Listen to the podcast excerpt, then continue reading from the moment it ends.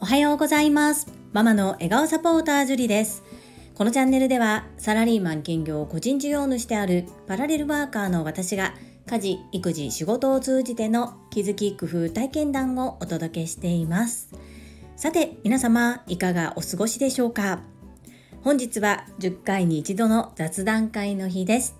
小学校さんねん生の次男と親子対談をさせていただきます。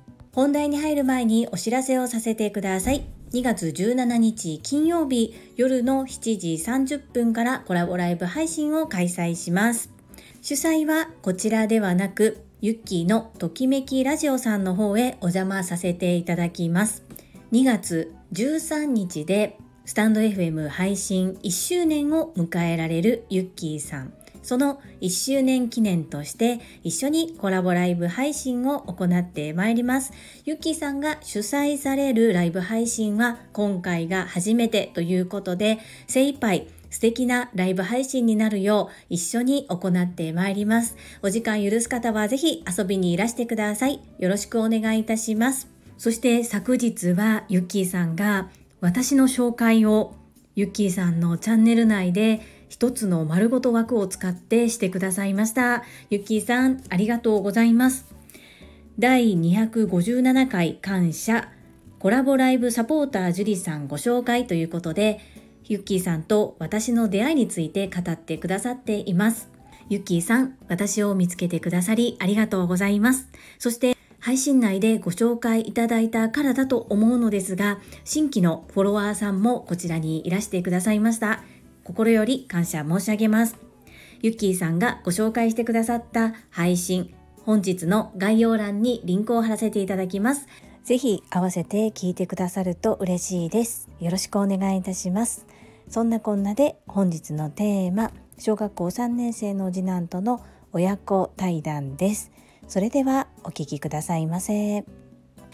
はい、それではりんちゃん、ママと一緒に音声配信をやっていきます。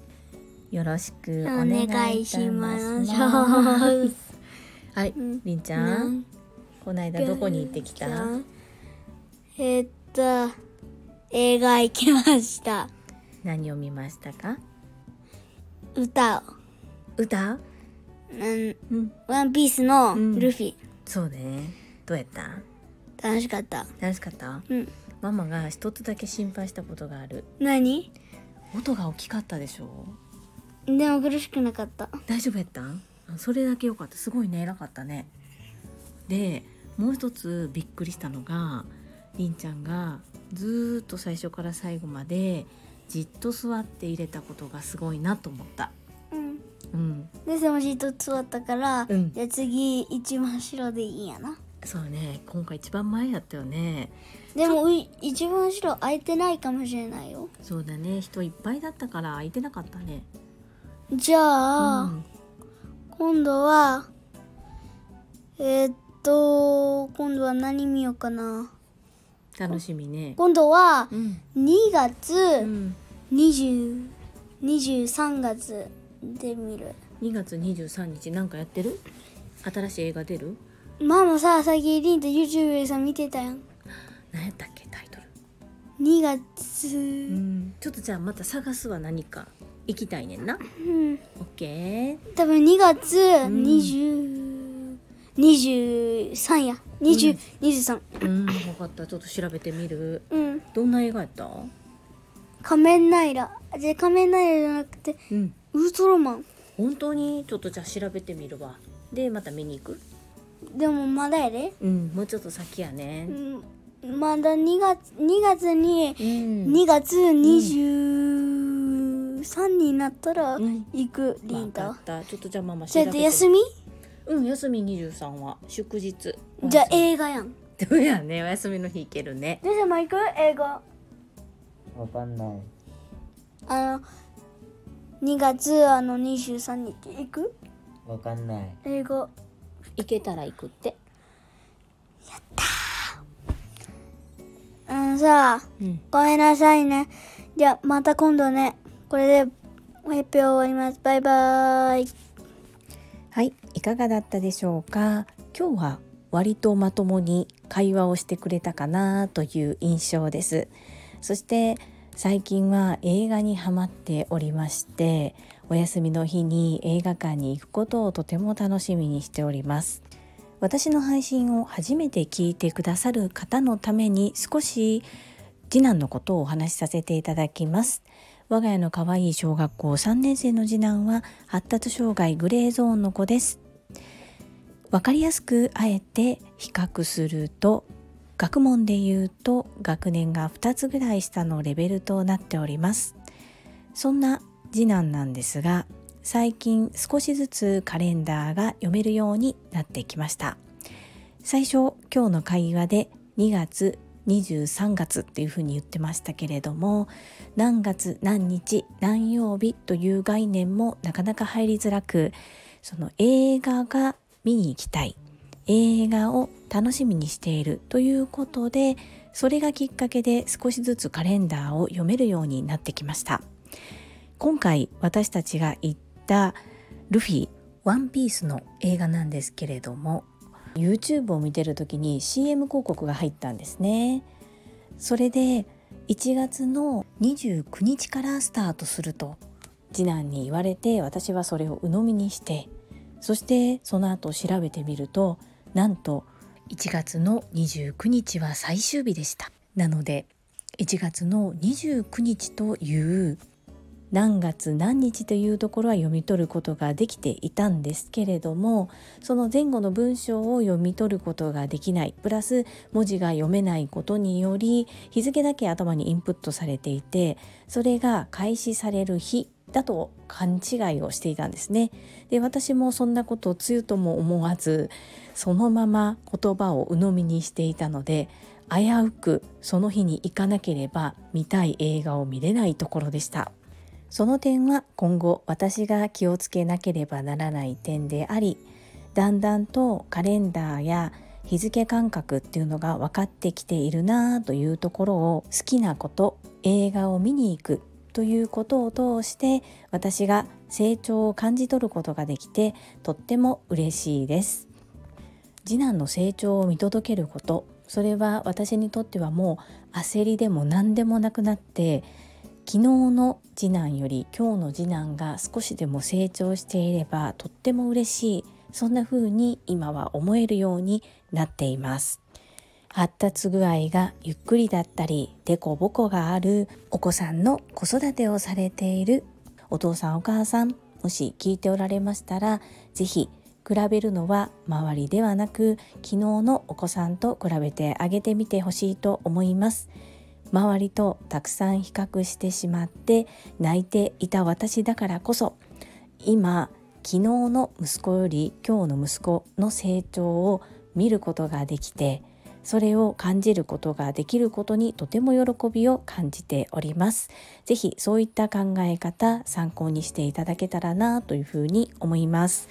そして前から私の配信を聞いてくださっているリスナーの方々の中から、最近はりんちゃんとのライブ配信しないんですか、コラボライブしてくれないんですか、声聞きたいな、癒されるんです、そんなお声をいただくことがあります。今日は久しぶりにりんたの声を聞いていただいて癒されましたでしょうか。いつもいつも温かく見守ってくださりありがとうございます。それでは本日もいただいたコメントを読ませていただきます。だいごひゃくにじゅうはちかい発達障害療育を続けるための選択&コメント返信にお寄せいただいたメッセージです。高尾さんからです。今日も毎日ほめほめひゃっぽんノックです。にじゅうはち、かわいい我が子の手を離し見守れた。りんちゃんを歯医者の待合室でお留守番させるというのは、きっと樹里さん勇気がいっただろうなと思います。確たる自信はなかったかもしれませんが、りんちゃんならできると信じてあげられる母の愛は素晴らしいなと思いました。りんちゃんもお留守番できてとってもとっても偉かったと思います。りんちゃんも褒め褒めです。高尾さん、メッセージありがとうございます。その通りです。ものすごくドキドキしたんですけれども、最近のりんたを見ていると、できるかも、もしかしたらできるかも、という感じで、まあ、万が一のこともいろいろと想定に入れながら、事前にこういう時はこうするんだよ、こうなったらこうするんだよ、ママはしばらく戻らないよとかなり声かけをたくさんしましたが、結果的にちゃんと待つことができて本当に感激感動でした。私とりんたどちらも褒め褒めしてくださってありがとうございます。続きまして泉さんからです。ジュリアーノこんばんは。歯医者さんでお母さんがいなくてもちゃんと座って待てたりんちゃん素晴らしい、パチパチパチパチ。りんちゃんを信じたジュリアーノも素晴らしい、パチパチパチパチ。私も息子が小学生の頃からゲームや iPad、 スマホを花見離さず使うようになった時、いろいろ悩みました。ある時ホリエモンの一言で解放されました。それはただ動画を見たりゲームをするだけなら取り上げろ、でもそこから何か生み出すのであれば与えるべきと言われたので、節度を持って持たせました。今はその道に進むべく勉学に邁進しています。なのでジュリアーノの思いに私は大いに賛成です。子供に合わせた視点はとても大切なことだと思います。イズミーナ、メッセージありがとうございます。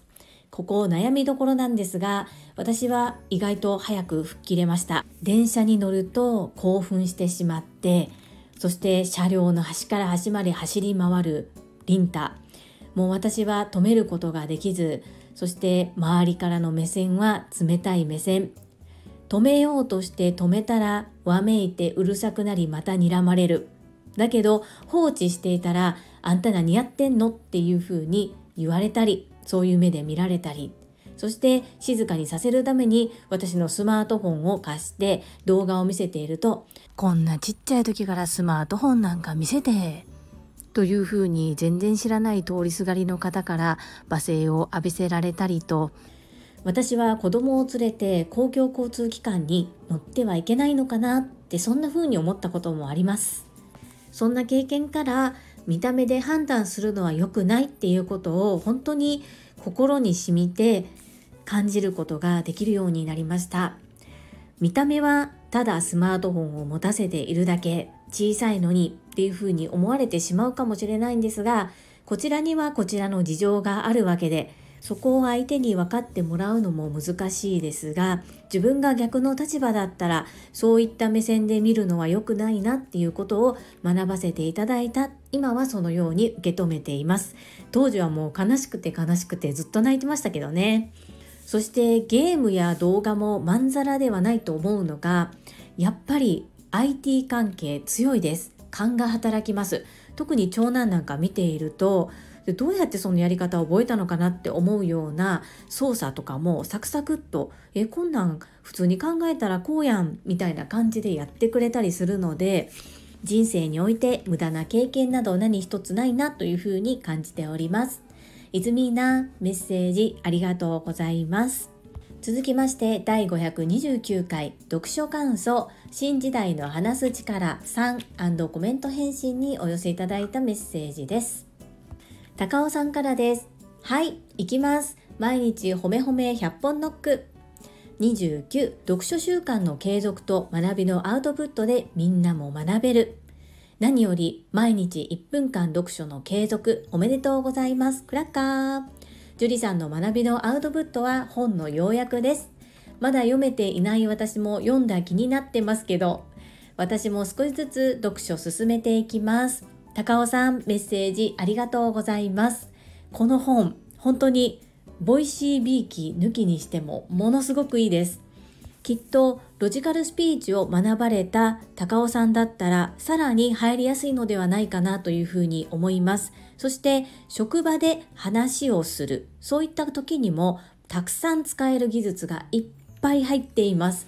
私がご紹介させていただいているのはほんの一部です。ぜひぜひ尾形健太郎社長を、株式会社ボイシーさんを支援するようなイメージでポチッとご購入いただいて、本当にお守りのように持っていただけたらなというふうに思います。私が読んでいる本っていうのは、読書家の方々がいいよとお勧めしてくださる本がほとんどですので、本当に常に手元に置いていて、バイブルのように何度も何度も読み返すのがいいのではないかと思えるような良書ばかりが集まってきています。そしてそのおかげで中学校いちねん生の長男の本棚はすごいコレクションになっています。お母さんからのお下がりがたくさん並んでいるんです。これを中学校いちねん生から読んでいる長男は一体どんな風に成長してくれるのかなという風に、彼の脳みそと本との化学反応が今からとっても楽しみです。高尾さん、メッセージありがとうございます。続きまして福田秀夫さんからです。会員番号じゅうなな、福田秀夫です。うなずきながら話を聞く。誰もができるとても簡単なことなのに、できる人は少ないですよね。特に真剣になればなるほどフリーズしがちです。私も静止画状態になりがちなので気をつけなければなりません。話を聞いている時の顔は自分では確認することができませんからね。相手が話しやすくなるうなずきを練習していきます。以上です。アンニョン。福田秀夫さん、メッセージありがとうございます。これズームでオンラインでいろいろと会議に出席すると自分の姿を自分で見ることができるので、私は結構それが参考になっています。うわ、真剣だからか怖い顔になっているとか、あれ背筋がこんなに丸まっているなんてことを、普段気づけないようなことをズーム会議だからこそ自分の姿が映るので、とてもありがたいなというふうに思っています。講師をされている福田秀夫さんですら、相手が話しやすくなるうなずきを練習していきますということなので、素人の私たちはもっともっと練習しないといけないですね。いつもたくさんの気づきをありがとうございます。アンニョン。続きまして西村和美さんからです。ライブ配信、私も行かせていただきます。傾聴力意識しないとできてないです。まさに ディーエスエル の学びが大切ですね。ジュリさん、私もいっぷんかん読書やり続けることができています。いつもこれならやれると思う提案をしていただき感謝しています。和美、メッセージありがとうございます。本当に傾聴力は大切だし、ディーエスエル の学びが基本中の基本だなということを改めて最近感じております。そしていっぷんかん読書を続けておられるんですね。仲間、とっても嬉しいです。この提案はゆうこれたかさんがしてくださったからこそなんです。トラファミリーや朝倉千恵子先生にまでそれが伝染していてとっても嬉しいです。ぜひみんなで少しずつ前へ前へ進んで、もっともっと素敵な女性に変化成長して、朝倉千恵子先生に恩返ししていきましょうね。かずみん、メッセージありがとうございます。続きまして石垣島のまみさんからです。ジュリさん、おはようございます。石まみです。まずは今日の放送で私の名前を出してくださりありがとうございます。さて今日の配信、改めて勉強になりました。ひとつめ、はいはいはいはいはーいってはいを連発する人。先日居酒屋さんの予約をした際、電話口の担当の方がもうそれはそれははいを連発していたのよ。聞いていないパターンのやつじゃんとか思いながら聞いてました。でも居酒屋さんだから別にそんな高度なサービスを求めないからよしとしました。にてんめ、お客様が話している時に割り込んでくる。これも典型的なやってはいけないお話の聞き方ですよね。完全にアウト。特に私の業界はお客様のお話を聞くことが大切。お客様を観察してお話を進めていく必要が高いです。今日の配信、早速私のトレーニングのコンテンツに入れます。ジュリさんありがとう。せーの、いいね。カモカモカモカモ。マミピ、メッセージありがとうございます。おそらくこのはいはいはいはいはいっていう方も、途中からこう割り込んでしまっている方も、全くご自身では気づけてないんだなというふうに思うんですよね。なので、だからこそ治らないし、そのまま行ってしまう可能性がありますよね。そしてマミピ、この裏技、必殺技は何ですか？毎日もしかしてトレーニングコンテンツということは、こういった自分の中で何か成し遂げるためにトレーニングをされているということでしょうか。言葉のトレーニングですよね。素晴らしいなというふうに感じました。またよかったら詳しく教えてください。よろしくお願いいたします。せーの、マミピー、いいね。続きまして、インタビュアーうなみいくよ元局アナウンサーさんからです。ジュリさん、おはようございます。たくさんインタビューをしていても、やはり一番難しいなと思うのが愛の手、相槌です。誰も言ってくれないので自分で気をつけるしかないのですが、まだまだです。でもこうやって伝えてくださることで意識し続けることができます。今日も一日よろしくお願いします。うなみいくよさん、メッセージありがとうございます。プロのアナウンサーの方でも難しいと感じておられるということを知ることができて、とても驚いているのと同時に、相槌っていうのはそれぐらい難しいんだなというふうに感じることができました。前に私が人生の転機はチャンスを聞き始めた頃、うなみいくよさんが愛の手がちょっとうるさすぎるんだよね、もっと声を低く出していきたいと思うんだっていうことをお話しくださったことを鮮明に覚えています。私からするとすごいしか言いようがなかったプロのアナウンサーさんのインタビューですが、ご自身で聞き直し、そしていろいろと気づきを得て、また修正をしようというそのお姿を見て、やっぱりプロだなというふうに感じたことを思い出しました。小林恵美子さんのなかなかこうご自身からはお話ししようとされない部分をどんどんどんどん引き出されていくところも本当に素敵だな、すごい力をお持ちなんだなというふうに感じました。そしてインタビューをされているうなみいくよさんとボイシーでニュースを読んでおられる時のうなみいくよさんの違いも私は感じ取っています。それぞれの立場で声の出し方や喋り方を自由自在に操っておられるんだなというところからもプロ魂が見え隠れしております。とっても素敵です。プロでも難しいと思われているところを教えてくださりありがとうございます。続きまして、泉さんからです。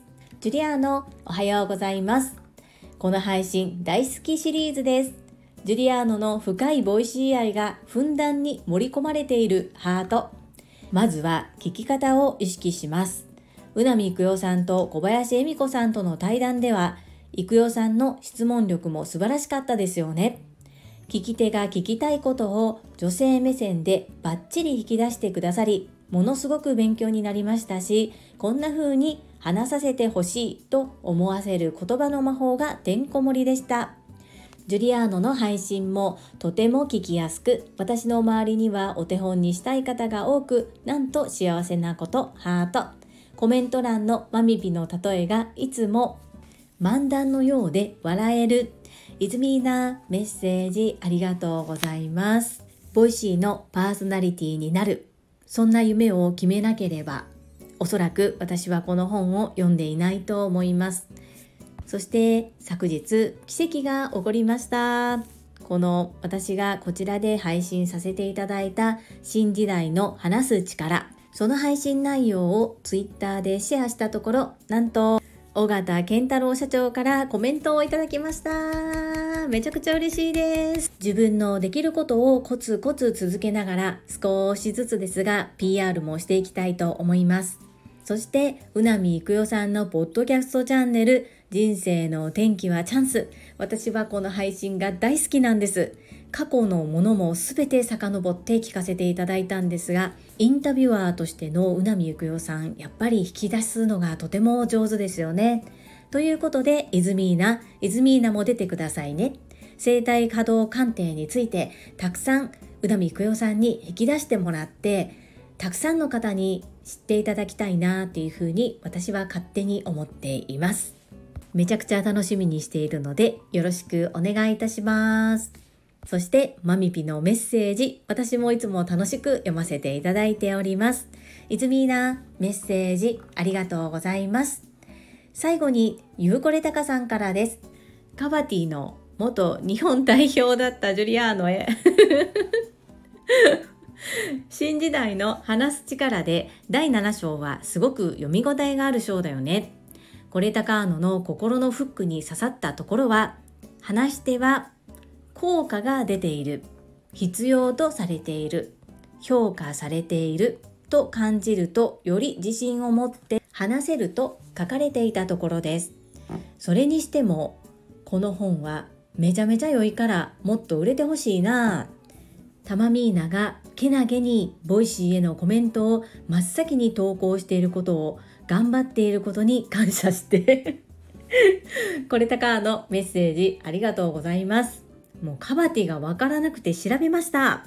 もう本当に楽しいですね。そしてこの尾形健太郎社長の新時代の話す力だいなな章、ものすごく読み応えがあるんですけれども、だいなな章に限らず、まあね、全然本を読んでいなかった私からしたら、これは辞書ですかっていうぐらい分厚くて、最初も見た目で圧倒されたんですけれども、この分厚さ、見た目とは裏腹にとっても読みやすくて親しみやすいですね。難しく書くのではなく、いかに分かりやすく伝えるのかっていうことを考えて書かれているなっていうことも感じることができています。これどうやったらもっと広まりますかね。私がインフルエンサーだったらバババッときっと広まるんだと思うんですが、もっとね、影響力のある方が宣伝してくださるとバババババーっと広がりそうな気がします。あのコレタカーノも教えてくださったカモさんとの YouTube 対談、あれが一番わかりやすくて宣伝効果があるかなというふうには思ったりします。タマミーナは忙しいんです。ものすごく、そしてものすごく頑張り屋さんで、勉強もたくさんされてるんですよね。そんな中、一生懸命ボイシーでコメントを書こうとされているんだなっていうのを私も感じました。きっとお昼休みの時間を使って一生懸命書かれたんじゃないかな、そんな風に思います。これたかのメッセージありがとうございます。